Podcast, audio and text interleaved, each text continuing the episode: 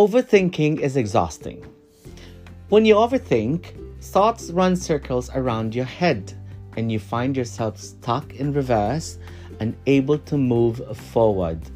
More so, you start coming up with bizarre ideas that totally contradict each other.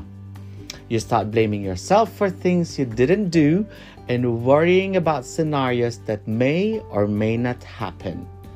In fact, studies have shown that overthinking elevates your stress levels, reduces your creativity, clouds your judgment, and strips you of your power to make decisions. Hi, everybody, and welcome to the Rainbow Channel. My name is Tony Polinas, and I'm your host. Well, today we're going to talk about overthinking. And with me is a self proclaimed professional overthinker. One of my good friends on Twitter Space, one of the members of my EB family. Please welcome the very smart and the sobrang guapo. Please welcome my good friend B.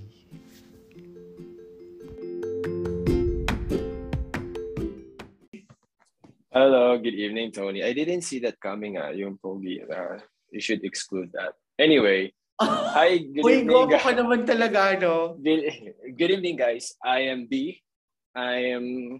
Should I introduce myself? Yeah, you can say that you're a professional overthinker. yeah, I remember. I I can still remember when I put that uh yung line na yan, a professional overthinker. But then when people keep on asking me actually, uh, what is an overthinker? Bakit ka professional overthinker? Nai-stress ako mag-isip kung ano yung tamang isasagot ko sa kanila. So, I remove it. I remove it na. So, that's it. Yeah. You, you Thank you for having me here though. Yeah. Thank you Oh, no, no worries. Yeah. Anytime, anytime. And this has Yeah. been long coming because I've invited you quite a while actually. And I probably, I, I, I know you did say na yes na mag-guest ka. And I did say, let's talk about overthinking because I know um, a lot of people are overthinkers. I always believe that each one of us has a tendency to overthink on certain things. So, Mhm. but I wanted to know as an overthinker, what the what it's like to be an overthinker. What where does it start? Or tell me. Uh, Yeah. Uh, okay. Uh, nabasa ko last uh, couple of years ago, yeah, when I'm figuring out what overthinking is. I've read from Forbes magazine na ang overthinking is like two-way. One is you're thinking of your past, and the second is you're thinking of the future. So Mhm. basically, you're not on the moment, you're not on the present. You're thinking kung ano yung nangyari sa past, and then iisip, then iniisip mo din kung ano yung mga mangyayari sa future that makes you worry or thinks a lot of things. Uh, think of a lot of things basically. So, yun. I always think a lot or there is a lot of ideas na umiikot sa isip ko na ang tendency is somehow positive, somehow negative. Minsan negative pala. Minsan negative and sometimes positive naman. But the negative side is I can't sleep. Now, I can tell you like 10 signs na bakit ko nasabing overthinker ako. First is I can't stop worrying. Like, I can't stop worrying ng future. Like, if I did this, ito ba yung mangyayari? What if hindi ito yung, may what if agad. Pag, pag sinabi ko na yung naiisip ko na future or yung outcome, may a what if agad. What if hindi yun yung mangyayari? And then dudugtong at dudugtong siya ng marami pang thoughts na hindi mo na mapigilan kasi sumasanga-sanga na siya ng mga maraming paagay na iniisip mo. And then, secondly is, I always think of, sorry, I worry of things na hindi naman ako in control. Mhm. Yeah, that's the second thing na wala naman talaga akong magagawa dyan. Bakit kailangan ko pa siyang isipin? like in my profession now, I work as a logistics executive ng freight forwarding office dito sa Singapore. Then yung operations is tremendously affects my mind. Yeah, it was a lot. I, it was a lot na pag ito ba nangyari because because I have to decide on things with the with the nature of my work. I have this uh, meron kasing decision making nangyari. And then a lot. Uh, we'll be we'll back on that. And fourth is nire-relive ko yung mga embarrassing moment from the past. Paulit-ulit. Yeah, like for example, ito yung ito yung pinaka nakakatawang example na naaalala ko is I don't know, hindi siya sobrang petty lang niya. Pero may one time kasi when I was in high school, uh, I was assigned for a teacher's day. It was a teacher's uh, teacher's day na ako yung inassign na mag represent dun sa isang teacher na yan. Then I will, for one day, I will like, ako yung magtuturo uh-huh. ng class. Yeah. So I dressed up and then yeah, nagturo ako sa class. Yun, nagki-cringe ako doon sa idea na bakit ako pumayag na mag-dress ng ganon. Na ganon yung, yung suot ko. Tapos, Wait, what were you wearing ba? Uh, ano naman, uh, lalaki naman yung nirepresent ko na, ano, na, na teacher. It's just that, hindi, kasi ako sanay sa ganong, sa ganong get up na nakapolo ako, na sobrang formal, tapos okay. nagsasalita ako on, in the front of my classmates. Uh-huh. Tapos hindi pinagsasabi ko, yun, yun, so hindi ko siya, talagang binabalikin ko siya, ba't ako pumayag? Anong ginawa ko? Tapos, naiinis ako sa reaction ng mga classmate ko kasi sobrang vivid pa nung memory ng pagkakakita ko sa reaction ng mga classmate ko. So, tawan-tawa sila. Kasi nga, nandun ako sa harapan, nagtuturo. And all, yun. So, maraming... Okay. Maraming ano pa, memories. Sobrang daming memories pa na sobrang liit na binabalik-balikan ko. I don't know. Talaga? Yeah. Now, on the fifth naman is, yun, on the fifth naman is yung what if, yung mga what ifs. Ah. What if hindi ako pumunta? Yeah. What if hindi ako pumunta? Like yung simple decisions, simple, simple decisions na dapat ginagawa ko. May what ifs na kasama. Hindi siya yes or no lang. Mm-hmm. It always has what if. What if pupunta ba ako? What mm-hmm. if wala siya? What if ganiting nangyari? Kahit simple ano, simple mga decisions lang na ano ba? For example, eating pag kumain ba na, pag kumain ako nito, what if makadagdag to the, what if makadagdag to dun sa calories na tinake ko. Na yung mga ganun. So, parang, sobrang shitty ng mga... Sorry, ex- excuse the language. Ah. Pero, sobrang... Seryoso? Pero, yeah. Like, ala, baka dumagdag to dun sa 2,400 calories na dapat i-intake ko lang per day. Or 1,500 calories. Baka sumobra ako. Mga ganun. So, pag nag-know naman ako, there is this side of my mind na wag mo naman i-deprive yung sarili mo na kumain because it's food. Pag nagnawa ka. So I was stuck. Stuck ako kung kakakain ba ako o hindi. So, oh, no. that's like, yeah. Ano eventually, six, when you're on that situation, anong ending? Hmm. Kakain ka o hindi? Hindi. Most probably hindi will you hate yourself for deciding? I always, I always hate myself. I always hate myself being like this. Na I can't decide on my own. Uh-huh. Na siguro kung merong ibang tao na mag influence sa akin na kumain ka nito, ganyan-ganyan, I would eat. Uh-huh. Yeah. Kung may taong ganun, ay kung may kasama ako, ah, like may, may, may constant akong, I mean, nandito na magsasabi sa akin or makakasama kong kumain. Ganun. Yeah. Okay. okay. Uh, moving on. Give mm. certain examples that you put yourself in a very difficult situation because of overthinking. Example. Uh,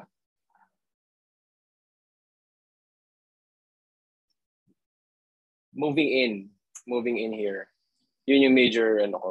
Talagang hindi ako nakatulog nun. Moving Uh, into moving into Uh, working here. Singapore. Yeah, working working in here in Singapore. Kasi, uh, let me tell you a story. Kasi, ano siya, there was two job.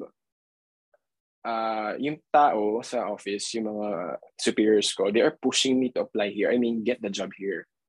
Mhm. Whereas ako naman, nandun ako sa point na mayroong job offer na yun yung gusto kong gawin. Then what they did is, hindi nila ako tinanggap dun sa trabaho. Hindi nila ako tinanggap dun sa trabaho na gusto kong gawin. Na ang outcome is, I have to accept the job they offer me here. Mhm. So nag-overthink, a major overthink, uh, major ano ko dun is, uh, nag-dwell ako dun sa idea na bakit hindi nila ako tinanggap, hindi ko nakikita yung other things. The reason behind bakit hindi nila ako tinanggap, or does this answer the question though? Yeah, yeah.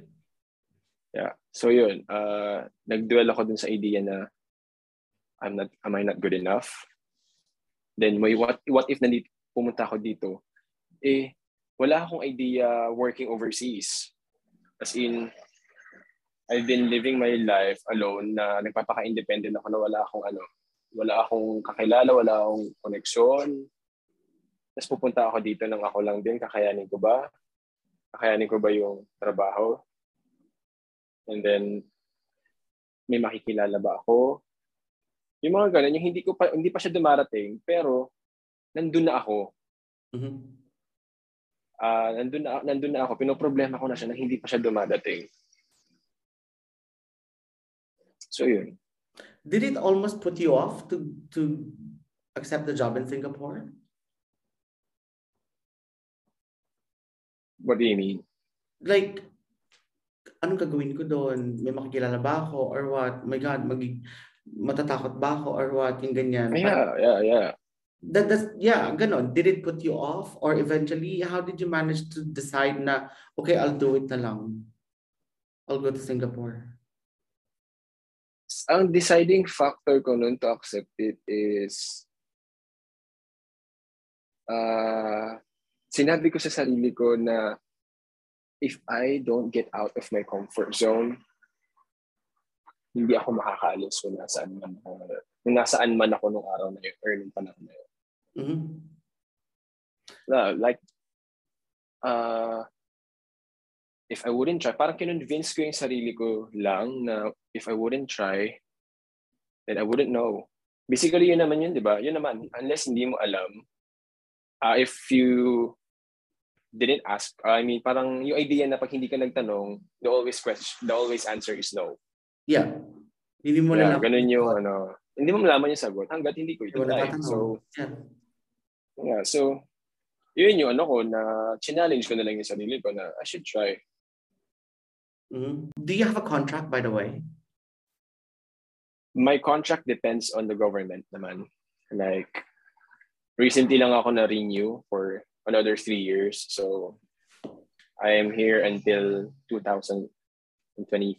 Yeah. Yes. Kung walang magiging problema. Ayun na naman. Yeah. Unless hindi ako ililay off. Unless Ayun na naman. Nag-iisip na naman ililay siya. Yeah. yeah, ganyan. Yeah, ganun. Mga ganun. Unless hindi nila ako.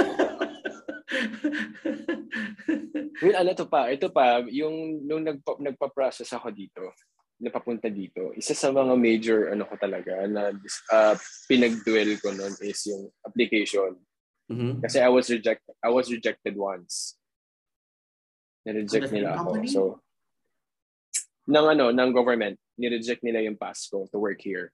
Okay. That was once. Yan. Then, ang dami ko inisip na ano bang kulang, ano ba yung mali? Like, meron bang problema sa credentials ko? Or what, hindi ako nakakatulog noon kasi iniisip ko, uh, there's something wrong with my credential. Baka meron silang, kasi hindi naman nila sasabihin eh kung ano yung, ano, ano yung reason mo. Ay, ano yung reason of rejection. Yeah. Then, nung, na, nung na-accept naman, nung na-accept naman, I was doing, ano naman, I- ang iniis, ang wino-worry ko naman nun is, the, ang tawag dito? What do you call this? requirements, yeah, the job requirements. So, yung ano, winori ko yung medical ko. So, nakipag-areglo ako sa boss ko. Sabi ko sa boss ko, hanggat hindi na hanggat hindi na-accept or hindi okay yung medical ko. Sa medical ako nag-worry kasi hindi ako magre-resign. So, ang ginawa ko, nag-leave lang ako sa office to go here for one week just to undergo the medical. What? Yeah, I go here for one week and then in five days kasi malalaman mo, in five days ba or one week? In one week, malalaman mo na yung result eh. So, nag-extend ako ng two days dito. And then, nung nalaman nila, nalaman, nung, nung nakita nila, nung sinabi na sa akin ng HR na, ah, okay, okay yung medical ko. Wala naman akong kung anong sakit. Then automatically at my phone, minessage ko yung boss ko, Sir, I resign. Wait sandali. you have to be in, in Singapore for a medical? You can't do it in the Philippines? No, no, no. Kasi tinetest nila dito is yung HIV mo and yung uh, lung problem ba yun? Uh-huh. TB, yeah, uh, tuberculosis. Mm-hmm. They test it. So wait, paano kung nasa Singapore ka na tapos bumagsak ka sa sa sa, sa ano, sa medical? Medical, I fly back. What? Yeah, I fly back to Manila. Kung kasi kung ni-reject yung rejected yung medical result ko, I'll fly back to Manila. Wait, yun, yung, yun lang yung mangyayari. Is no that, other options. That, okay, so is that for the uh, for every Filipino who goes to Singapore? That's how they yep. do it? So paano kung halimbawa may placement fee, ang laki na nang nagastos mo? Yun ang hindi ko sure sa mga agency on how they do it. Pero that's the rule here. Kaya nga sabi ko sa boss ko, hindi ako magre-resign. Pag na pag na-reject ako at least, uwi ako Manila, may trabaho pa din ako. Ganun. Grabe. Eh, kasi anyway. hawak ko yung ID ko, hawak ko yung company ID ko, hawak ko yung ano, so hindi ko lang mag-resign sabi ko sa unless I'm okay to start here. So everything goes well naman and I'm here for three years. So wala ka pa yun talagang ano, um, malalang experience na, na, na ano mo because of an overthink, overthinking. Is there anything positive about being an overthinker na naiisip mo? Think positive. Meron ba siyang positive na binadadala sa buhay mo, ang pagiging overthinker? Well, actually, uh, somehow, but actually they refer it as self-reflection. Yun ang naiisip kong positive uh, positive point ng overthinking if you self-reflect. Okay. Like you assess yourself on how you will deal on things, on how would you decide. But, but that's a long assess, yeah. assessing, um, I mean, a way of assessing yourself. Huh? It's kind of... Yeah. Yeah, pero sabi naman nila, it's not part of overthinking. Pero kasi, you think a lot when you self-reflect. Mm-hmm. Like, ang dami mong kailangang i-consider with yourself on how you do, on how you should act. Mm-hmm. And you're very conscious that you are an overthinker. Yeah. Oh. Okay. And have you um have you thought of things to to say like because I'm an overthinker, I think I need to do something about this. Are there ways na ginagawa mo para makombat mo yung pagiging overthinker?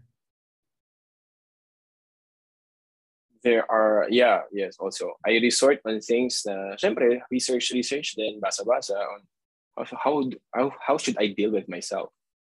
Okay. Uh, yeah, like the first thing is, I have to divert my attention. Mm-hmm. Like, i-pursue ko yung mga dating ginagawa ko na hindi ko na ginagawa. Ayun, alam mo yun, i- ibalik mo yung sarili mo doon sa mga bagay na makakapag-divert ng attention mo. Too bad. Ha, well, I found a person on um nag-research kasi ako about overthinking. So I found Omar At- Omar Itani. Omar Itani mm-hmm. um, um, is a creative writer and a founder of Lovers of the Sea. And he began his career as a digital marketer at Google. So he has a blog and he talked about um, he has a website um, because he's a creative writer nga, and he wrote about eight steps to help you stop overthinking every day. So I wanted to talk about this one by one and let me know which one have you done and which one you think is difficult. But I think on sa mm-hmm. um, uh, and then we'll we'll summarize. Pero while I was reading it, um, na-realize ko na they're not actually easy. They're not mm-hmm. actually easy to do. There, it, it takes a lot of ano, um, uh, ang tawag dito, uh, it takes a lot of, hindi naman God, it's more of like a conscious effort for you to actually do it. Hindi siya yung nabasa mo lang, yung tipong ganito. You have to practice all the time. Um, mm-hmm. Well, so let's start. So number one, sabi niya, Um, so here are the eight steps to help you stop overthinking. Number one, change the story you tell yourself. Um, nagbigay siya example dito. Sabi niya, I always used to say about, to say out loud na I can never be on time, I'm not a morning person, I can't commit anything. So sabi niya, importante daw na na ano, na, mala, na i-change mo yung story na sinasabi mo sa sarili mo. Um, thoughts like an oh, I'm an overthinker or I always worry because I have so much on my mind. Hindi daw, yun yung binibigay mo na thoughts sa sarili mo. Yun yung ginagawa mong story yeah. sa sarili mo. So instead, sabi niya, dapat daw, you identify those limiting beliefs and make it a conscious effort to stop yourself whenever you catch yourself voicing them and immediately replace those negative narratives with positive, empowering thoughts like, I am in charge of my emotions. I think clearly and I'm a decision maker. This is how you change your self-perception to begin win back your power, your ano, your your power, um, not to be an overthinker. Paano mo siya maa-apply sa sarili mo or do you think you, you yung sabi nga how, the change you this uh, the story you tell yourself. Di ba lagi mong I remember meron kang sinasabi sa akin noon na marami kang what if sa buhay mo. Mm-hmm. Yung marami kang what if, what if kung ginawa ko to, what if kung ginawa ko ng ganyan. So sabi niya, dapat daw i-change mo yung story mo na hindi ako na ta, parang tatanggalin mo na lang yung mga what if or tatanggalin mo na lang yung lagi mong sinasabi na I'm an overthinker, I'm an overthinker. So dapat hindi mo sinasabi na hindi ako overthinker. I am I am ano, I am in control of my emo my my my emotions. I'm in control of my thoughts. I always think clearly and I'm a, I'm a decision maker. Yun daw dapat laging minamantra mo. Eh, I guess dapat dapat siya and in in all fairness naman din sa sinabi niya is changing how you think is I mean, it's a good thing. Like it's a power changing your yourself. Na hindi ka nag stuck I mean, you're constantly kasi overthinking, you're constantly constantly dwelling with yourself. And most of the time, it's a bad thing na iniisip mo. I mean, ako, personally, iniisip ko is masama. Pero darating yung point talaga na I would have to raise up myself that's exactly what he is telling that change the story of myself. I mean change the story of yourself. Now if it doesn't go this way oh wait. Na you have to do something about it. Mm-hmm. uh, i have read, uh, read this na. You don't have the control of where you're coming from. Mm-hmm. but you have the power you have the power or choice of choice where to go from there. So maganda yun B. yeah it's a it's a good thing na you have to change your story na if you think na ito yung nangyayari then make a big leap of changing the narrative of your life. Mm. Yeah. Okay, move on. Move on.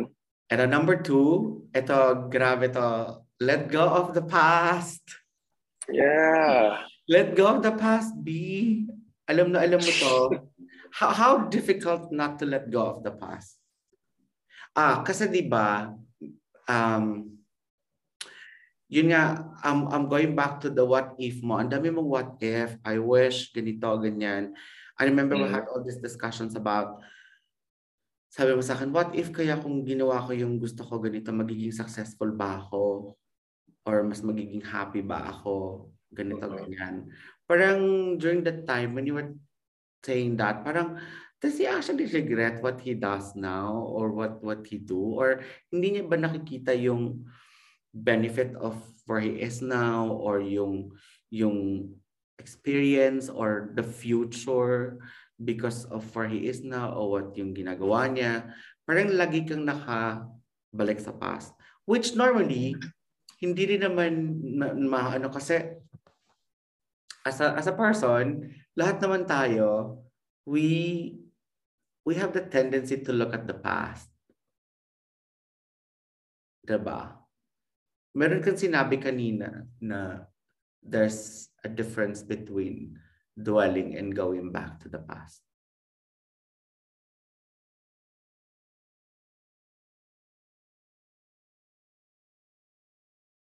Okay.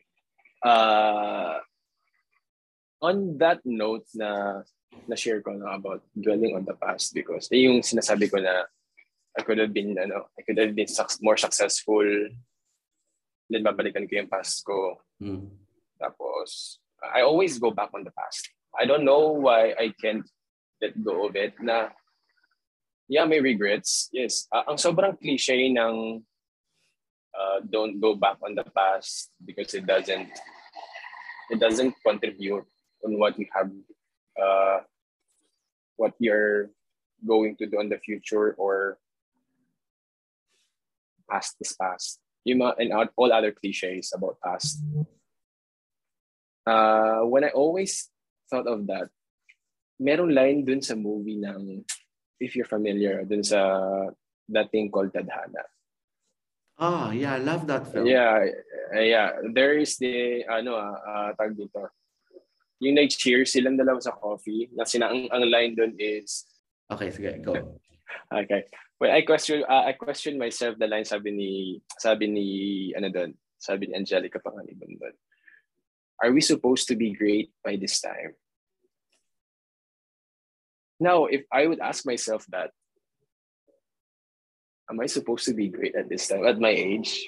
And then papasok dun yung, and then papasok, magduduan na ulit ako dun sa past. Like,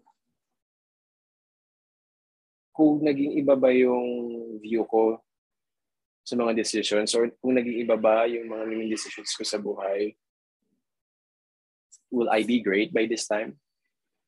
Mm-hmm. Like, sobrang accomplished na tao na because I don't feel like one. Like, uh, sobrang dami ko na bang achievements? Ganito na ba yung mga nagawa ako? Yung mga ganong bagay, regrets most of the time. Yun yung lumalabas, is regrets. But then again, I would always come up to convince myself this this thought na lagi ko na sinasabi sa mga friends ko. Ang sinasabi ko, ginagawa ko ano eh, may ginagawa akong divine nagkakaroon ako ng divine intervention kuno sa sa buhay ko na tinatanong at sinasabi ko is what if may baguhin ba si Lord doon sa decision mo mm-hmm. or doon sa ginawa mo may binigyan uh, sa plan ni Lord bakit may ginawa siyang bago a, a tiny bit of in uh, detail na nangyari sa buhay mo would you think nandyan ka where you are right now or where am I right now? Mm-hmm. Like right now, na magkausap tayo, do you think mag-meet tayo if I was a doctor? Do you think mag-meet tayo or I would be I would be involved in you know in in so many things outside rather than in social media do you think we'll cross path ba Mm-hmm. Yung mga ganun bagay na kung hindi ba ako pumila sa ganito, what if hindi ako uh, hindi ako pumila dito? Mapupunta ba ako din sa company na pinag, pinagtrabahuhan ko and then yung company magpapadala sa akin dito sa Singapore? Yung ganun ba, yun yung kino-convince ko sa sarili ko na mm-hmm if anything change, kahit sobrang liit na detalye ng buhay mo, isipin mo kung magiging, kung nandyan ka ba ngayon, kung nasaan ka. So, yun. That's how I dwell on the past. Like, it's a part of me that made me realize where I am right now hindi na siya nag, hindi na siya hindi na lang siya regrets. Mm-hmm. Well, nandun pa din, nandun pa din 'yun. Yung regrets is nandun pa din siya, hindi siya mawawala. Pero kasi yun nga if I dwell on the regrets more, hindi ako magiging ganun ka-grateful sa kung anong meron ako ngayon. And I am more than grateful for what I have right now. Mm-hmm. Hindi man siya nag-turn out, hindi man ako nag hindi naman ako nag-turn out of being great than I expect myself mm-hmm. or I planned it in the past, but at least I still have something to be grateful. That's that's good. Kasi naisip ko lang, there is a big difference between going back to the past, dwelling on the past, than reminiscing the past. Because when you reminisce mm-hmm. the past, you look at the past on a glimpse. But when you dwell on the past or when you go back to the past, you basically go back to the entire scenario and then you kept on playing the entire scenario in your mind and then you mm-hmm. eventually kept playing how you felt during that time. And then you have all the tendency to think and think and hold on to the past pag naisip mo siya gawin mo tong number three step. Kasi ang sabi ng number three step, stop your thoughts in the moment and practice being present. Dahil nandun ka ulit, nagdidwell ka dun sa past, you have to stop it and be in the now, be in the present. Yeah. Um, do you do you get that? Um, yung kailangan mo siyang stop. Pag naiisip mo siya, like, oh my God, B, stop! Have to stop kasi that's the past. Tapos na yon. I need to be now. Mm. Where I am, I'm in Singapore. Um, I'm standing outside my balcony. I'm talking to Tony. Um, I'm wearing this, I'm wearing that. This is my present. This is where I am now. Maybe you should start doing it kasi yun din naman ang sinabi niya eh.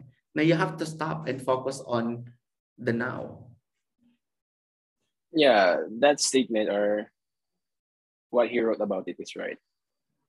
Like I've mentioned naman kanina from the start is being an overthinker, me, is it's either I dwell on the past and I worry on the future. Doon nag doon yung overthinking. But I wasn't in the middle because I wasn't on the middle. I have to you have to practice uh, yeah, being on the on the present na what you can do. Kasi yun na lang naman yung may control ka eh. Actually, yun lang naman talaga actually ang may control ka. Being in the present, you cannot control anymore the past. And you have no means to predict what will happen in the future. So you have to be in the moment what you can do right now. So ano yung pwede mong gawin na from the past from the past, ano yung pwede mong, ano yung insight mo from the past na natutunan mo that carries, that carries you, that you can carry on the present? And what are the things na tingin mo ma, tingin mo you can apply on the future and put it also on your present. Then by that, you can see a picture of a picture of the present. Mm-hmm. Yeah. Well, kanina nabanggit mo yung focusing on what you can control, right? Mm-hmm. Do you do that a lot? Uh, yes. most of the time. Not a lot, but most of the time. I have to I have to be in control if kung ano yung mga pwede kong makontrol. If it's not, I have to let it go. Mm-hmm. But sometimes, ang hirap kasi, ang hirap ng, alam mo yun, wala ka namang nai-stuck ako dun sa idea na pag wala akong control. Sometimes may ganun ng tao na uh, when you're not in control of something, you feel anxious about it. Mm-hmm. Kasi wala kang magawa. Mm-hmm. What ang nangyayari, ang effect niya is mag-worry ka, magiging anxious ka, and then may fear. Mm-hmm. And fear comes uh, people fear because of uncertainties. Mm-hmm. So if you're not sure of what will happen, you fear about it. Mm-hmm. Maybe that's why. Kasi yung number four na sinasabi niya is to focus on what you can control. So nagagawa mo mm-hmm. na naman pala yung focusing on what you can control. Um, mm-hmm. And he cited an example na say halimbawa, meron kang problema na you're financially struggling. So paano mo babayaran yung bill, yung mga bills mo? So instead of focusing on kasi yung mga bills hindi mo na siya maaano eh, makokontrol, ando na siya.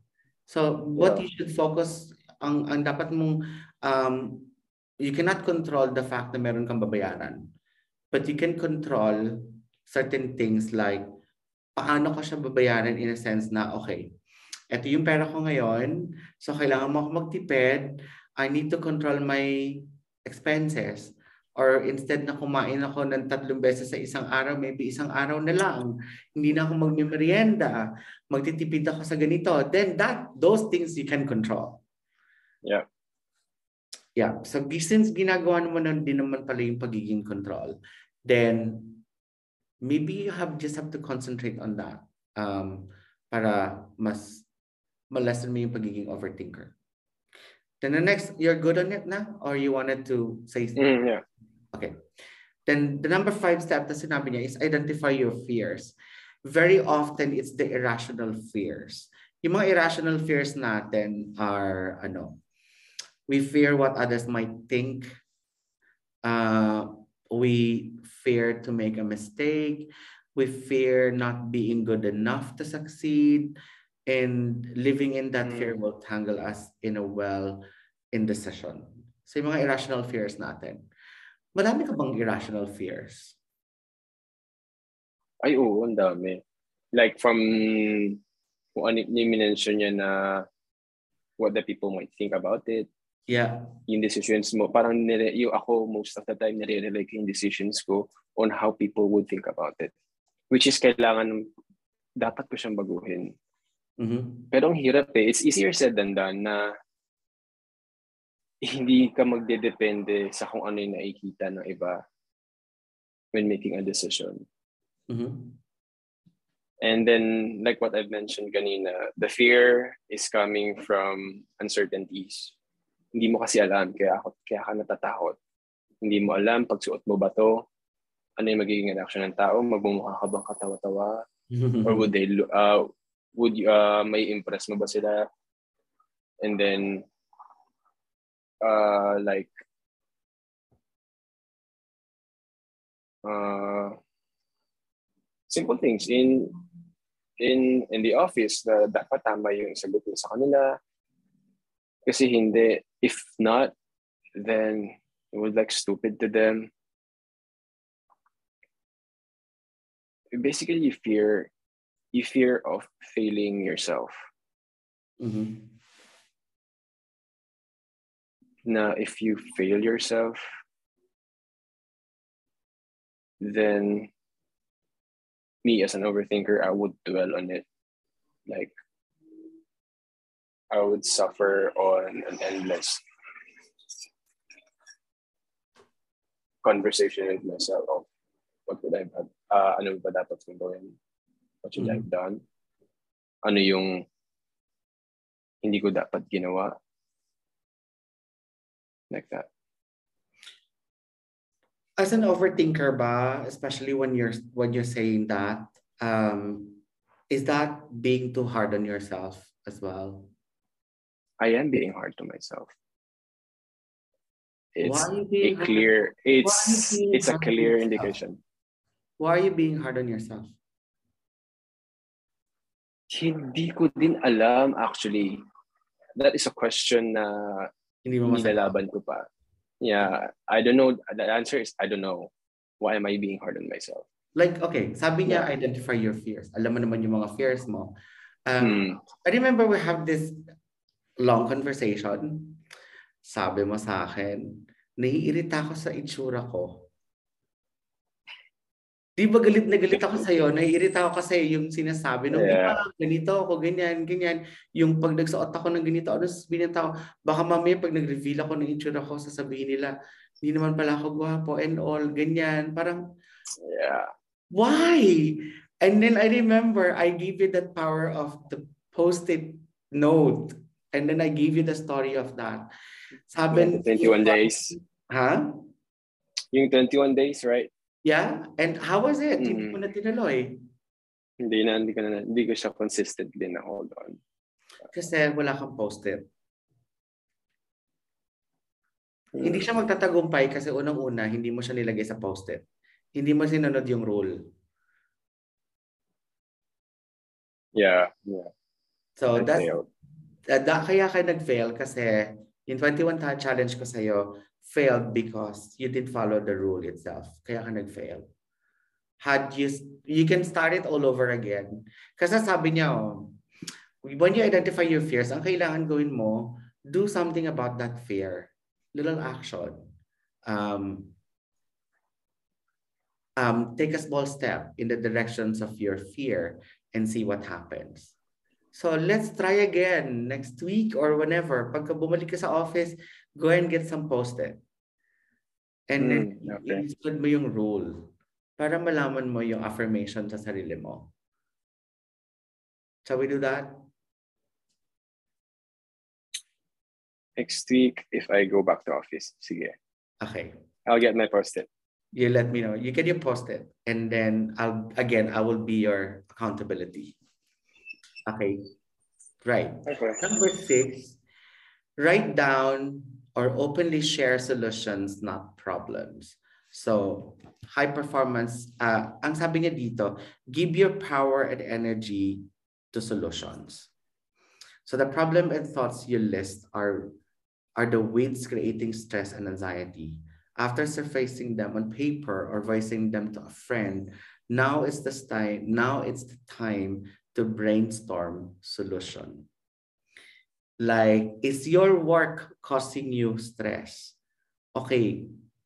And then, harapin mo siya kung ano yung solutions na, na pwedeng mangyari. I think you mentioned earlier that you love journaling, kaya lang hindi mo na rin natuloy yung journaling. Yeah, yeah. Hindi ko na siya tinuloy kasi kasi nga ningas kugun talaga ako eh. So, alam mo yun, I always I'm always interested or get eager on doing things na alam ko mas alam ko namang makakatulong sa akin. But then again, I fall in between na oh, huwag na lang or hindi ko siya consistently na tuloy-tuloy kasi nga bigla akong nalolost. Mhm. Okay. Yun. Pero itong sinasabi niya na ano ha, na openly share, this is more of involving another person. Another person you can trust. Another person where you can talk openly, where you feel safe. A person where you will not be judged. A person Mhm. that will be helpful sa'yo. So yun yung solutions niya na sinasabi na be open with another person. You don't just write it. You also need to express it. But more so Yeah, share it. Do you have, na, the problem, do you have that the someone problem, ba? or Mm, no. or baka naman meron ka pang sasabihan pa lang, iniisip na agad, oh my God, baka i-judge ako ni Tony. Or ano kaya marami? Meron, me- yeah, yeah. I, I have, I have that ako. tendency. Hindi niya na kaya ako kakausapin or pagtatawanan ba niya ako? Do you have those? Yeah, yeah, yeah. I have that uh, tendency na ayoko masyadong i-open yung sarili ko. Because I'm afraid. Afraid Kasi of? nga, babalik, yeah, babalik tayo dun sa idea ng hindi ko kasi alam kung ano yung magiging outcome. Uncertainty. So, I'm afraid na baka ma-judge ako or baka baka hindi ako relevant or kung ano man yung isi-share ko is hindi relevant. People, ako, ang iniisip ko, people has a lot on their plate Mhm. na idadagdag ko pa kung ano man yung problema ko or Mhm. kung ano man yung nasa isip ko. Pero minsan, I answer myself. Uh, meron naman kasi mga tao na ang kailangan ko lang is yung makikinig sa akin. Mhm. I don't I don't need anyone or maybe sometimes tayo I, I will uh, I will relate it as uh, in general na lang. We need someone na makikinig lang sa atin.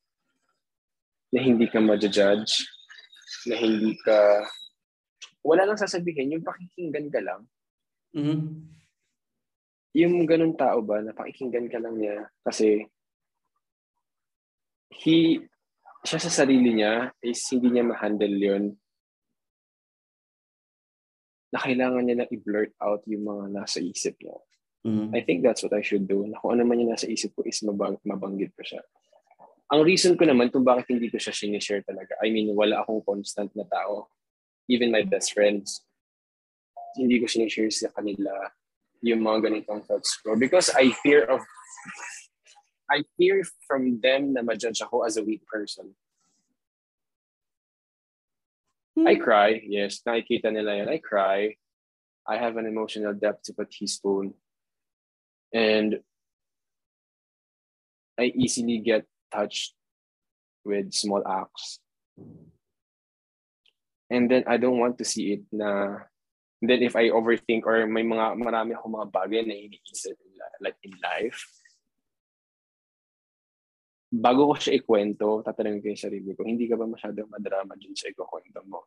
If yes, then if the if yes, sabi pag yun na pag in-answer ko sa sarili ko, if yes, then save it.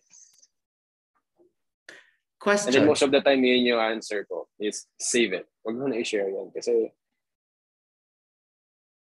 kadramahan lang yan. Ay, alam, ako yung mismong nagda-down, hindi naman sa pagda-down, sorry. Not the word down.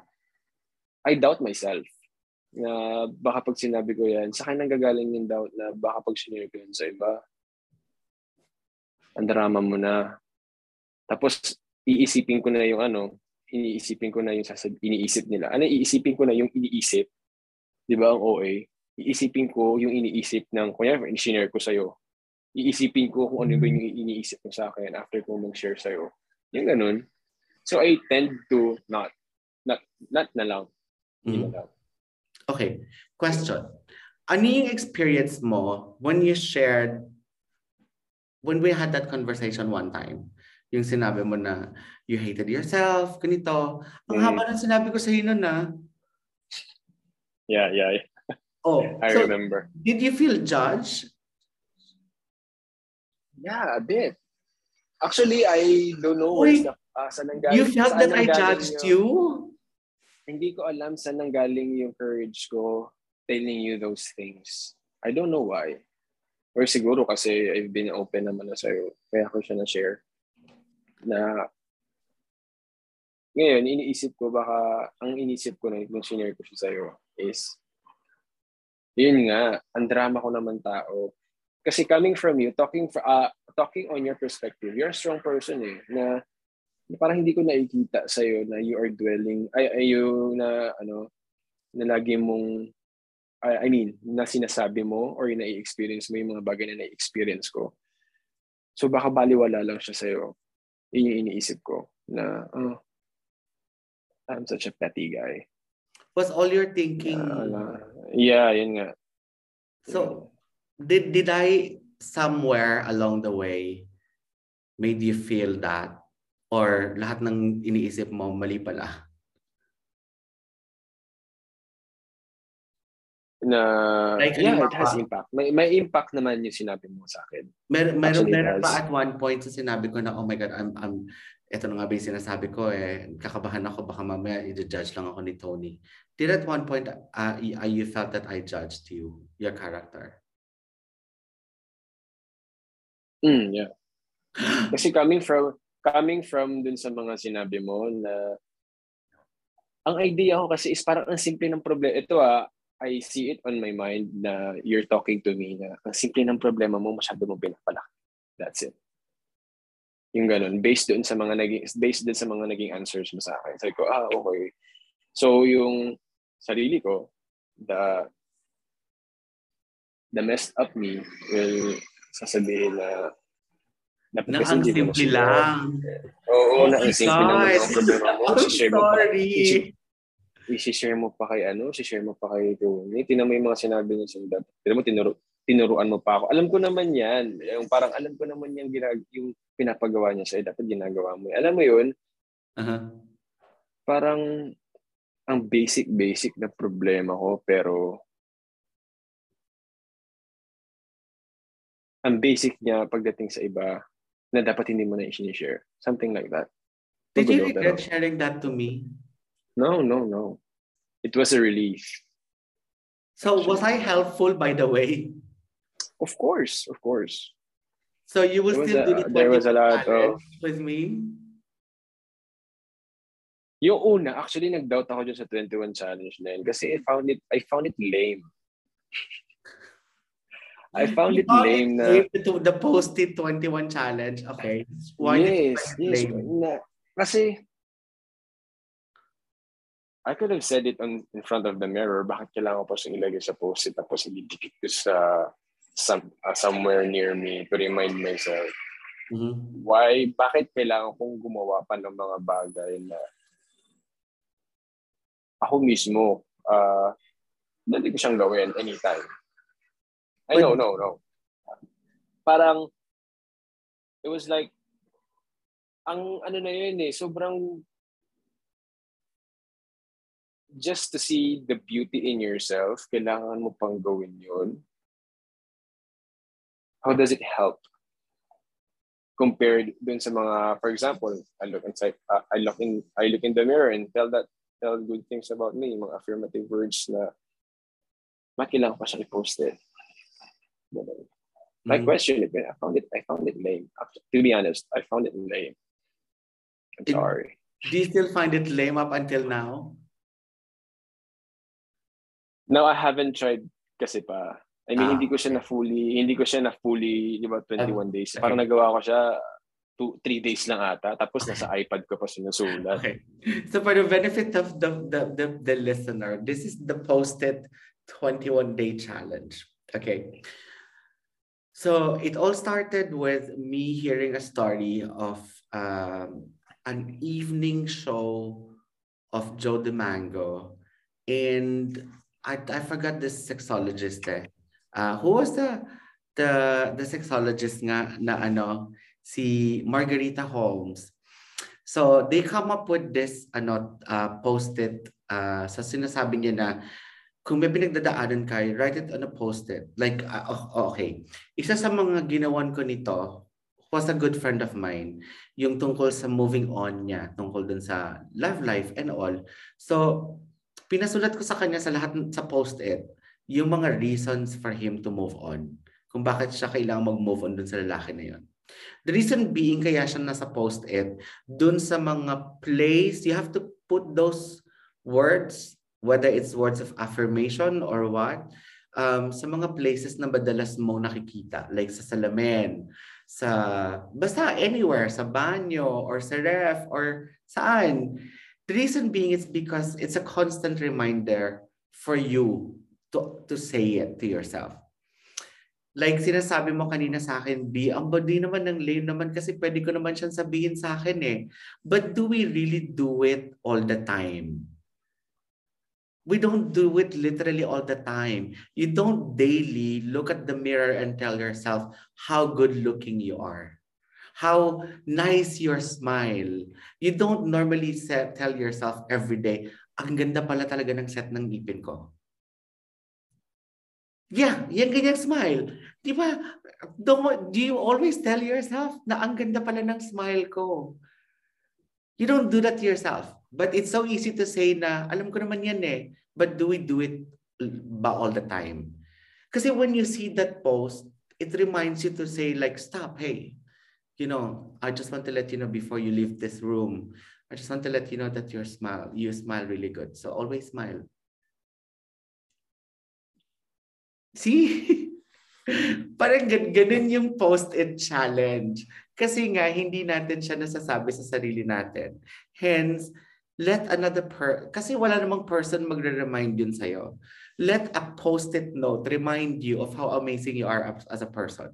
Let a post-it note remind or affirm yourself of certain things na gusto mong ma-affirm ka lang na kung kung ang inaano mo is yung physically medyo marami kang insecurity who doesn't insecurity kahit may pinakamagandang tao, merong insecurity sa katawan. Hindi na uubos ang insecurity ng tao. So focus on the things that are good.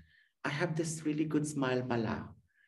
Diba? I have such an animated expression that people can either laugh or love. Not hate ha. Kasi kanina ko pa ilang beses ko na sinasabi sa'yo, nakakatuwa yung mga expressions ni B. Yung mga ganon, that's the reason why I want you to put it on a post-it kasi gusto ko nakikita mo siya.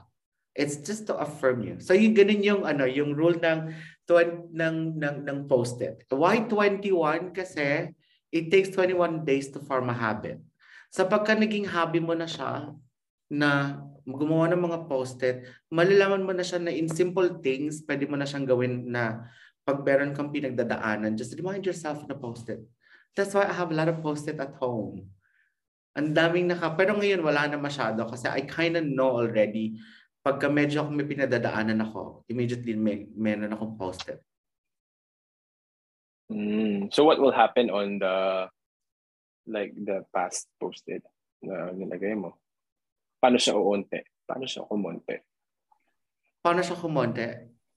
Yeah. Little by little. You mean, ah, you mean It was, uh, nakastick lang siya dun sa... Nakastick lang siya all the time. Hindi ko siya tinatanggal. Ah, okay.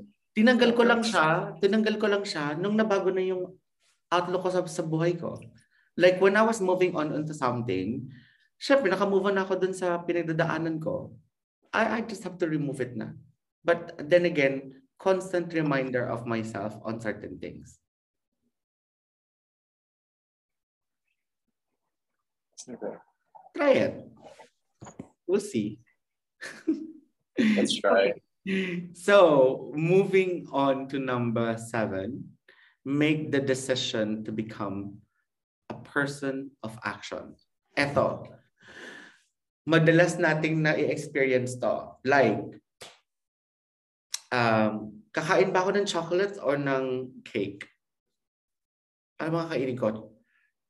Chocolate or cake? Oh my God, hindi ako makapag-isip. Mag-chocolate ba ako o mag-cake ako?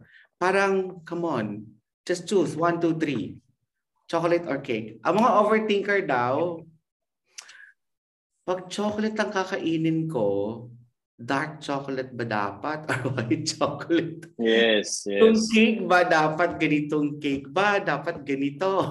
or may ganun ka ba? ang sabi niya kasi kailangan mag-decide ka in 1, 2, 3, make a decision.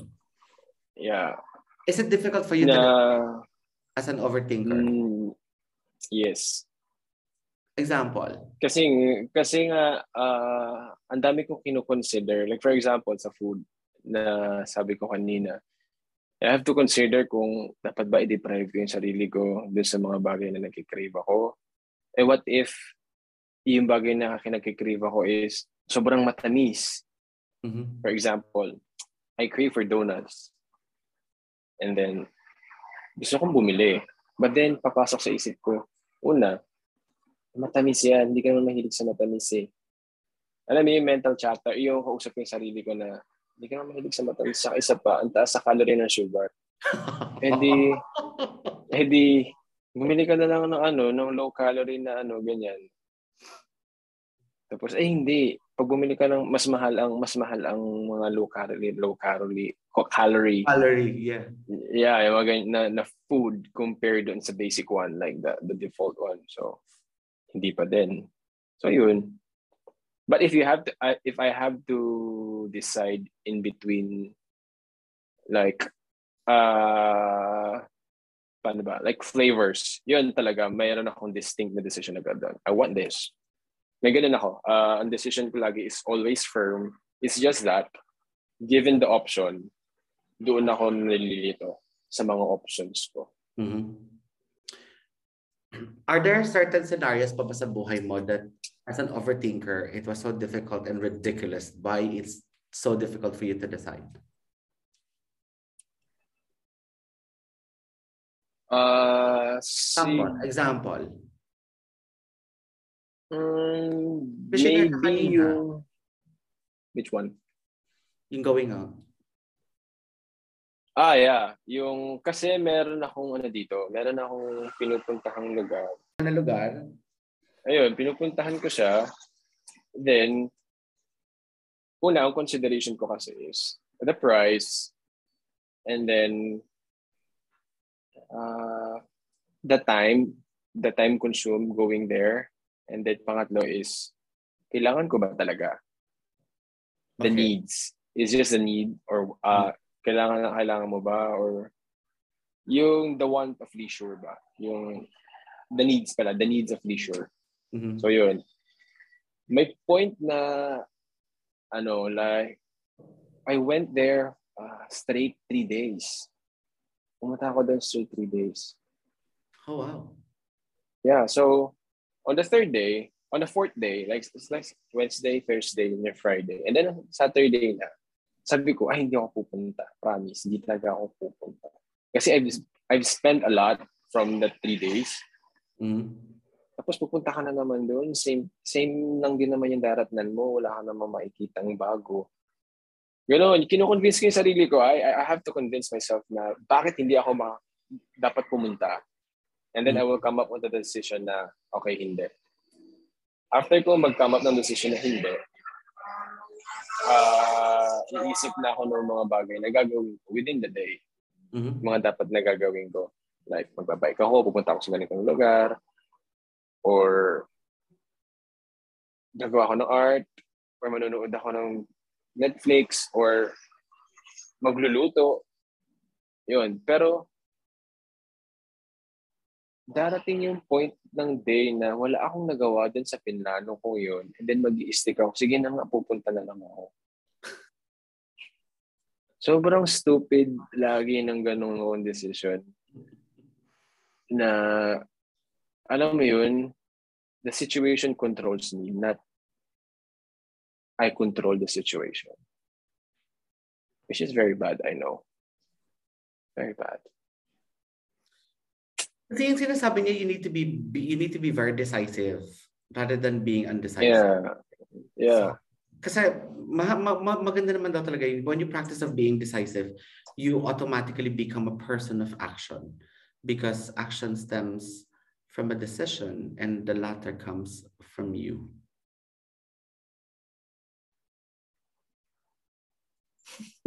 I'm trying to I'm trying to exercise it pero I don't know, nandun na, nandun na ako eh. Alam mo yun, nandun na ako sa point na yun eh, na I made the right decision that day. Pero pagdating ng 5 p.m., sige na nga, pupunta na lang ako. Alam mo yun? Naging undecisive ka pa din. Yeah, parang baliwala lahat. Baliwala lahat yung mga ginawa ko. Paano na nag-enjoy ka naman ata wherever that is? Uh, I, I don't know. Hindi ko rin alam kung ano yung nakukuha ko doon. Why I keep on coming. Uh, why I keep on going there. Pero Mhm. it shouldn't be. Tapos darating pa yung idea nun. Kakausapin ko yung sarili ko. Sabihin ko, sige, gawin mo yan. Magpakatanga ka. Tapos pagsisihan mo na lang ulit pag uwi mo. oh, yeah. oh my God. I have that constant, Oh I have that God. constant conver- conversation with myself na Oh my God, grabe yung mental chatter mo. pagdating ko ng bahay nun, ano, ano na pala mo? Di ba wala kang napala? Ang tanga-tanga-tanga mo. Parang I've been, hard, uh, doon lumalabas yung hard words ko or yung mga sa mga salita ko para sa sarili ko na ang tanga-tanga kasi bobo-bobo mo kaya walang nangyayari sa buhay mo, ganyan-ganyan ka kasi mag-decide, blah, blah, blah. Uy, And everything, and everything. So, talaga? pero, yeah, pero sanay naman ako sa sarili ko. Masyadong napanakit. Pero being indecisive naman, hindi rin naman yung mga overthinker lang ang nakakaranas niyan, yung pagiging Mm. Kahit naman yung mga normal individual, there are tendencies for us to be undecisive. Ako nga, kakadala sinare ko sa'yo kanina, meron akong tinatawag the power of coin. I decide by the the power of coin. So I have to choose between heads and tail. So kanino lumabas, yun ang pagdidesisyonan ko. Kesa naman, magalit ako sa, sa sarili ko, kakaisip sa sarili ko na kasi bakit hindi ko sinunod yung sarili ko? I should have gone out or I should have done this, I should have done that. Bakit ba hindi ko nilang sinunod? So kesa naman mag-visit ako, I'll have to decide ano, by the use of the coin. Whatever the coin tells me, pipili ako, then I'll do it. At least hindi ako magdesise na bakit hindi ko siya, na bakit yun ang decision ko. Kasi sinunod ko yung power ng coin. Dahil hindi ako So- sa sarili ko, edi, You, the coin take, takes over yeah, the, the coin power takes, to decide. yeah, the coin takes over the power to decide for me to become decisive. Na, pero hindi mo ba siya naisip? Like, for example, uh, wala bang wala bang nagano doon wala bang naglapse na ganito yung sinabi ng coin pero you still insist on doing it Hindi. I make it a point na kung anong sinabi ng coin, I will be Ah. decisive. ah so hindi pa rin ah, sinunod mo talaga siya Nusunod ko talaga siya. I'm curious dun sa hindi mo sinunod what if meron kang hindi sinunod Wala pa akong hindi sinunod. wala pa Hindi ko pa ako Oh, na-experience na hindi ako nags- nagsunod. Kasi parang sa akin, par- parang sa akin kasi, actually, meron muntik na. Kasi sabi ko, sabi ko sa sarili ko, pag, pag renate ko siya, what's the point of using this power of a coin to decide kung babaliin ko din naman pala yung desisyon? Sabi ko, hindi Hmm. pwede ko siyang bawiin kasi napag-desisyon ko na eh. Napag-desisyonan ko na. Pagka hindi ko siya tinuloy, this thing that I'm doing, it's not going to be effective anymore para sa sarili ko. And I okay. don't have regrets ha, mind you. Kung say halimbawa, okay. Nakakahiya. Okay, there's a Friday night, night, Friday evening. Meron akong pinupuntahan na pub, na pub. okay Uh, and up inside the pub, things happen. And I think you know when I said things happen. Okay? okay So I can either go to the pub and enjoy and have fun, or I can sit in my room and have a wine, a bottle of wine. Mag-enjoy pa din ako, watch whatever I wanted to watch and all. I enjoy my own company so much. Mhm. So, because I'm pretty used to it. Or bahala na kung ano mangyari. Then I'll scroll with the app and then if I'm if I get lucky, then I get lucky. If I don't get lucky, I don't get lucky, then I'm fine. So whether I go there or not, it will still be fun. It will still be okay kahit mag-isa ako. So, one time nag-decide ako. So, sanabi walang mas matimbang wala eh, I mean for you walang mas matimbang wala. Kasi, ang gagawin ko, okay Kasi, dahil hindi mo mapapag-decide, di ba? Pag sinabi ko nasa bahay ako, habang tumatakbo yung oras, iniisip ko, shit, ang dami ng tao ngayon doon. Oh my God, baka may mga ganito nang nanggaganap. Ganit. nag imagine na ako. At dahil nag imagine ako, tapos habang naghahanap ako sa mga app na walang wala akong makausap or what, then I get really irritated. Or hindi ko magnagustuhan yung mga napapanood ko and all, then I get really frustrated. Kasi dapat nandun ako eh. Until I hated myself that evening.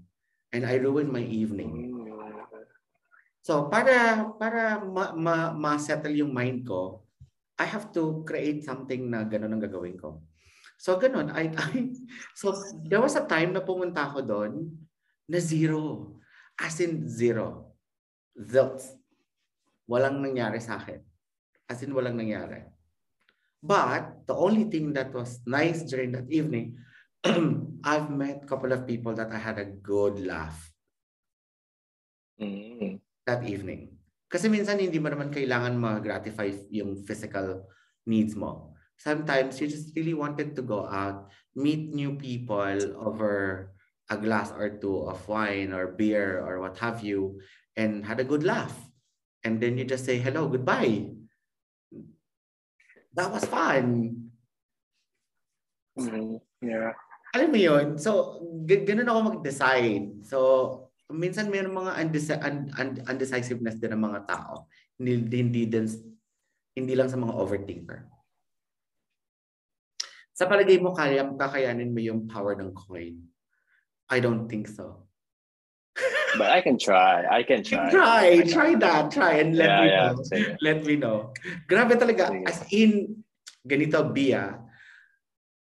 Ganito, hindi mo, ito yung pros and cons nung gagawin kong isa. Ito yung pros and cons ng gagawin ko dun sa isa. Dahil tayo sila. Ah, so you have to use the coin whenever they're even, pag even lang. But Hindi, if there hindi, is hindi naman, basta hindi lang ako makapag-come up ng decision. Hindi, Okay. hindi dahil even siya or what. Basta, basta, kailangan, pag nalilito ako, hindi lang makakame up ng decision, oh my God, fly, ganyan, ng coin. Best of three pa siya, may bilang pa ako. anyway, Ah, try natin yan. Try, try natin. mo yan, try. Uh, and lastly, managing your stress. And we all have different way of managing our stress. Ikaw, how do you manage your stress ba? I manage my stress. Ano, ah, ano ba? Kasi pag ako, stress ako, I'm getting impatient. If Really? I'm impatient, yeah, if I'm impatient, nagiging rude ako. Yes. Oh. Kaya hindi ako pwedeng mag-customer service talaga. And then, yeah, even the even even the boss. I mean, alam mo yun, kahit yung superiors ko, nasasagot ko na. Basta nagiging impatient ako. If I'm stressed, nagiging impatient ako. So how I manage it is through uh, activities, like physical activities. I run, lalo na pag after office, I, I mean uh, office hours, and then I feel stressed the whole day. Tatakbo ko lang siya. Or maglalakad ako ng malayo. Mhm. Ganun lang. Ganun lang siya. I, I do it, like, I sweat it out. Basically. Mhm. Then I do you- sing. Yung mga ganun. Mga ganun. What, what, what did you say you sing? Yung mga, yeah, kanta-kanta lang. na Para lang, eh, para lang hindi mo siya isipin. Okay, wait. Yung I'm kanta-kanta. not a singer. How, Uh, how, on, lang. no, I no, am no, not no, a no, no, singer, no, no, no, pero no, no, no, no. How on earth we have not heard your voice? because it's not pleasing to the ears. I don't so okay so the next Zoom inuman will be on you. Ikaw na yung mag-host ng rave. okay, sige, sige. Eh, hindi. Yung ano na lang. Yung, yung sa messenger na sinasabi nila. Ah, sige, sige, sige, sige, sige. Okay, so going back, so you see, as I know you hike. You love hiking and you love cycling. Yeah, yeah, I love mountaineering. I love mountaineering. Promise. Sobra. Mhm. Do you exercise? ng mga- Yeah. Do you go to the gym? Or do you have like a routine, like how many times a, a week? Mm, yeah. Um, paano ba? Three times? Four times? If I didn't, pag hindi ako makakapunta ng gym, I make it a point na magagamit ko yung mga weights ko na nasa room. So, Mhm. so yun. Do you But I watch? love physical activities talaga. Do you watch your diet? Yes. Sobrang deprived ko sa sarili ko dahil sa, sa pagda-diet. I don't know why. Kaya naman pala may 19, Tapos, kaya pala may 19.9k follower. ano ka ba? Anyway, anyway. Nakakatuwa yung expression mo talaga. Oh my God. If people can Anyway. see how you're na, yung animated yung reaction mo, nakakatuwa ka. Can you unplug yourself from a digital devices for a few hours? Of course. Oo naman. Mm. Kaya ko. It's just that, eh, within my reach kasi, unless i-dispose ko itong mga to. Yeah. If it's within your reach, Okay, you can can, you switch off your it. phone the entire one day? No. Kasi dyan din ako nakarely sa mga sa music ko. And sometimes when I read, dyan lang din. Well, actually, naging magandang I mean, na- na-outgrew ko na nga yung paggamit ng e-books eh. Kasi ay gusto ko talaga physically na hawakan ko siya. Dati nagre-rely lang ako dun sa e-books which is I don't want. Na-realize ko ayoko. Gusto ko maging treasure yung books ko. Kaya bumibili na ako ng hardbook. Oh, really? What have you read recently? Have you read Mark Manson's book? Not yet. Yun yung tinry ko sa e-book pero hindi ko pa natata hindi ko pa natatapos. So you haven't read The Art of Not Giving a Fuck?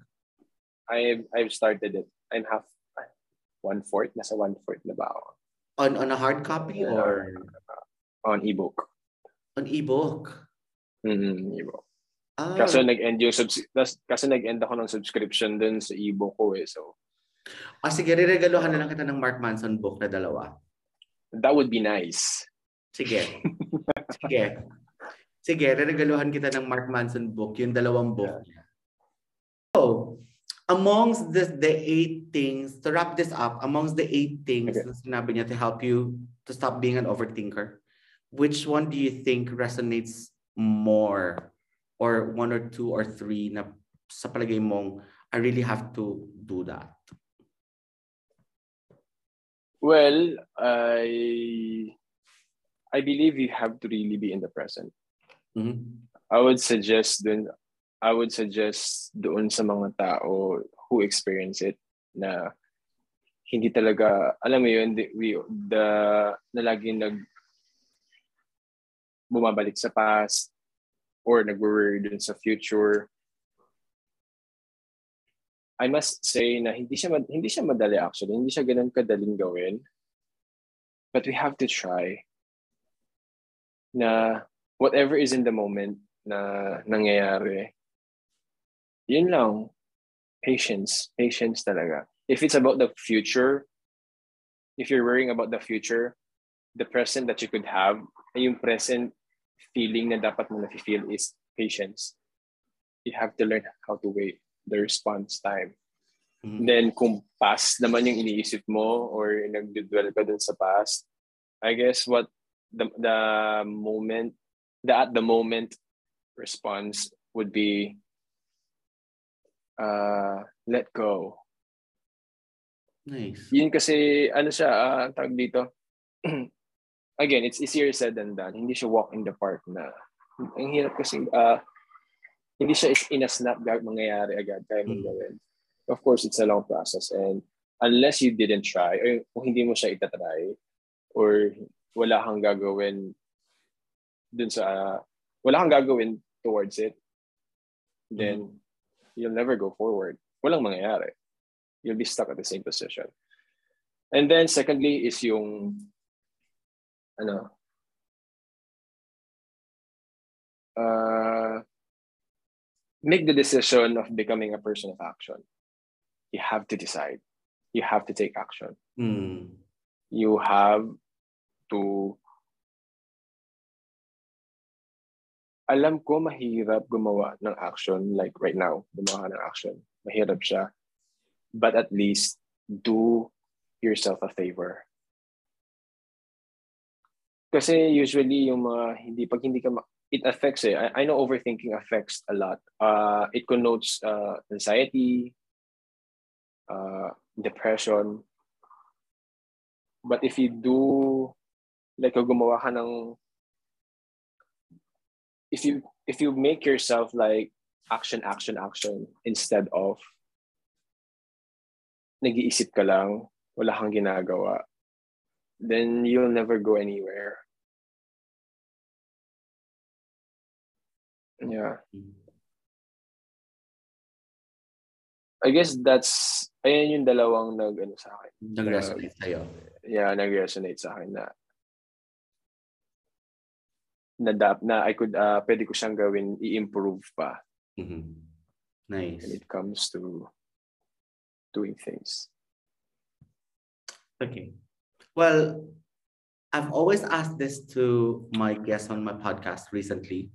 I totally f- I forgot to ask this actually the last time when two of my friends um guested here. Um, but I'm going to ask this again. And you know that my channel is called the Rainbow Channel Podcast. Mhm.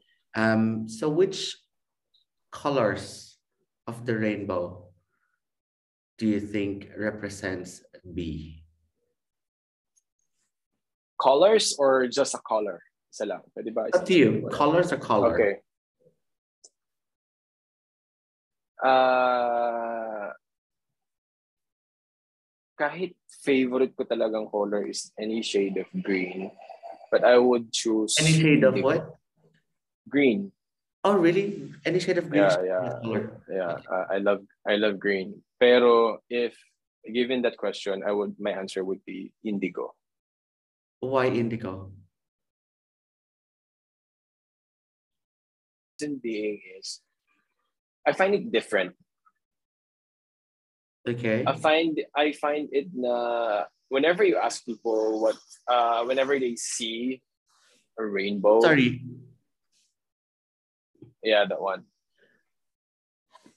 Okay. Whenever whenever whenever they see a rainbow na pag after ng rain may rainbow, parang it was like the indigo was not hindi siya ganun ka-visible. Mhm. Hindi siya ganun ka-visible, but then again, he is still part of something. Something good. Something beautiful. You can see it. Yeah, like from afar, you can see the indigo on that rainbow. But still, part siya ng isang napakagandang bagay. It's still part of it's still a part of a rainbow. Mhm. Alam mo and that's okay. You don't uh, you don't need to be seen. You don't need to be noticed. Just be part of something beautiful is enough for me. Does that make sense? It doesn't make sense because it's beautiful. Yun, yun, yun, yun lang siya. That's it. It was so profound na medyo naluha ako. Di ba? Parang, I mean, It's, you don't um, have to yeah, I be- get what you have I get, I get, I get, I get your point. The po- Nalu- naluha ako, Yeah. totoo, naluha ako. Um, o nga no, you don't have to be extraordinary. No, you don't have to be uh, you don't have to be extravagant. You have to be that you don't have to be that big. You don't have to be na kitang-kita ka to notice. Ay, ang ganda. Hindi siya hindi mo kailangan makita as as bright as who you are. Siguro being nice kasi ang ganda ng kulay ng indigo but you you don't really notice it. But the fact that you're part of a very beautiful thing, you're part of the Roy G. Biv. you're, part of a phenomenon. Yes. My God, you're part of the rainbow. Nobody's part of the rainbow. Kung part ako ng rainbow, that'd be, that would be good. yeah. That's really nice. Being part That's of something good, yeah. It was so profound in a way of um of of of taking it. Maganda. Ano yung nagustuhan ko? Naluha ako actually kasi in the world where everything wanted to be someone, in the Yeah. world where a lot of people wanted their voice to be heard, Mhm. uh, in a world where everyone wanted to survive, especially during this pandemic, the fact that you managed to survive and you're still alive, you managed to wake up in the morning and enjoy whatever blessings you have. It's it's it's Yeah. beautiful already. Yung part mo, uh, you're if part I would relate world, you're part of this world na Mhm. survived the pandemic. Diba? Yeah. If I would relate it na in our times today, it was like you don't have to be yung sa pagtulong ba sa tao, like you don't have to be noticed na "Ay, ganito kalaki na itutulong mo or ganito yung mga ginagawa mo to see people na tumutulong ka. Kahit hindi ka nakikita, basta tumutulong ka, Mm. it is such a good thing being being part of a compassionate, loving and compassionate humanity. Mm. Kasi maraming tao, eh, maraming tao naman din sila. But being part of it na may ginagawa just to help, that was a good thing. That's a great, great thing. Yeah. Yeah. That's it. And I just want to let you know Mhm. that you're sobrang guapo. I don't want you to feel bad anymore. And I just wanted to apologize if at one point you felt that I judged you, but you know that you can always No, you can ako, always ako, yun. Ako yun. talk to me. You can always talk to me and you can always I know. and, and I think by this time around, you know naman that with me, you you and as much as possible, I will make everyone feel safe with with me. And I don't judge people. I'm I'm okay. You Mm. can always count. You can always talk to me. Kasi sabi ng number six, kailangan meron kang makausap. Charot. well, with that, thank you so much, B, for this. Oh my God, I can't believe na magiging seryoso tong topic na to na ano, akala ko pa naman maglalandian lang tayo dito. Hindi pala ako malalandi. It was a pleasure. Actually, yeah, uh, after this, ano, alam mo, uh, I would overthink pa din after this. Kasi yeah. there is a lot of, uh, there was a lot of things na gusto ko sanang sabihin, but I don't know how, paano ko siya i-express or kung paano ko siya sasabihin sa'yo. That's why, during this whole conversation, iniisip ko talaga, ang lalabo ng mga sinasabi ko. I don't know. I, I don't know if I do make sense the entire conversation, pero I hope. You did I hope I did. sense. You did. Yeah. You did. As an overthinker yourself, lagi naman atang ganun eh. Yung tipong, did I actually make sense sa mga pinagsasagot ko kay Tony and all? I remember umpisa pa lang, sinabi mo na agad sa akin, am I answering the question? Yeah. Yun, parang yun yung ano ko nag-trigger ko. Parang hindi. So- Parang- kasi sobrang kong iniisip yung sasagot ko. Na hindi ko na alam kung if I make if I make sense or did I answer the question. Parang hindi. Uh, like, No, you, you, you I think you've talked um, through your heart, which I prefer. Kaya nga hindi kita condition kung paano mo nung, nung parang briefing, hindi ko sinabi sa'yo how you're supposed to answer and all. Kasi um, otherwise I don't want it to be rehearsed or maging conscious ka lalo. Uh, I just brief you on what what what uh, how how these things will will run. And answering indigo is something that I will I will always remember. yeah. Thanks. I love you, B. Thank you. I love you too, Tony. Thank you for joining me today, and It's my pleasure. I'll see you soon. Sana lang hindi ako masuka pag narinig ko na yung boses. pag narinig ko yung boses sa conversation. Sira. Sira. Anyway, bye, B. Pag mo muna bababa. Bye. Anyway, Yeah, bye, sure, B. Take care. Bye. Thoughts are powerful. Your thoughts become your reality. And you know, whatever you hold in your mind on a consistent basis is exactly what you will experience in life. I believe that you were not born an overthinker. I think overthinking is the result of one fact of human existence. You know, we all have patterns to our behavior, and these patterns develop over time based on life experiences. And you know, just as patterns are learned, they can also be unlearned. Well, another episode has ended. I hope you learned a lot from this episode. And um, yeah, please do not forget to follow my podcast. It's uh, streams on Spotify, Apple Podcasts, and Google Podcasts, and any other platform, uh, podcast platform. And yeah, please don't forget to share this podcast to your family and friends. And please do not forget to hit that notification bell so that you will be notified when another episode or when a new episode has been uploaded.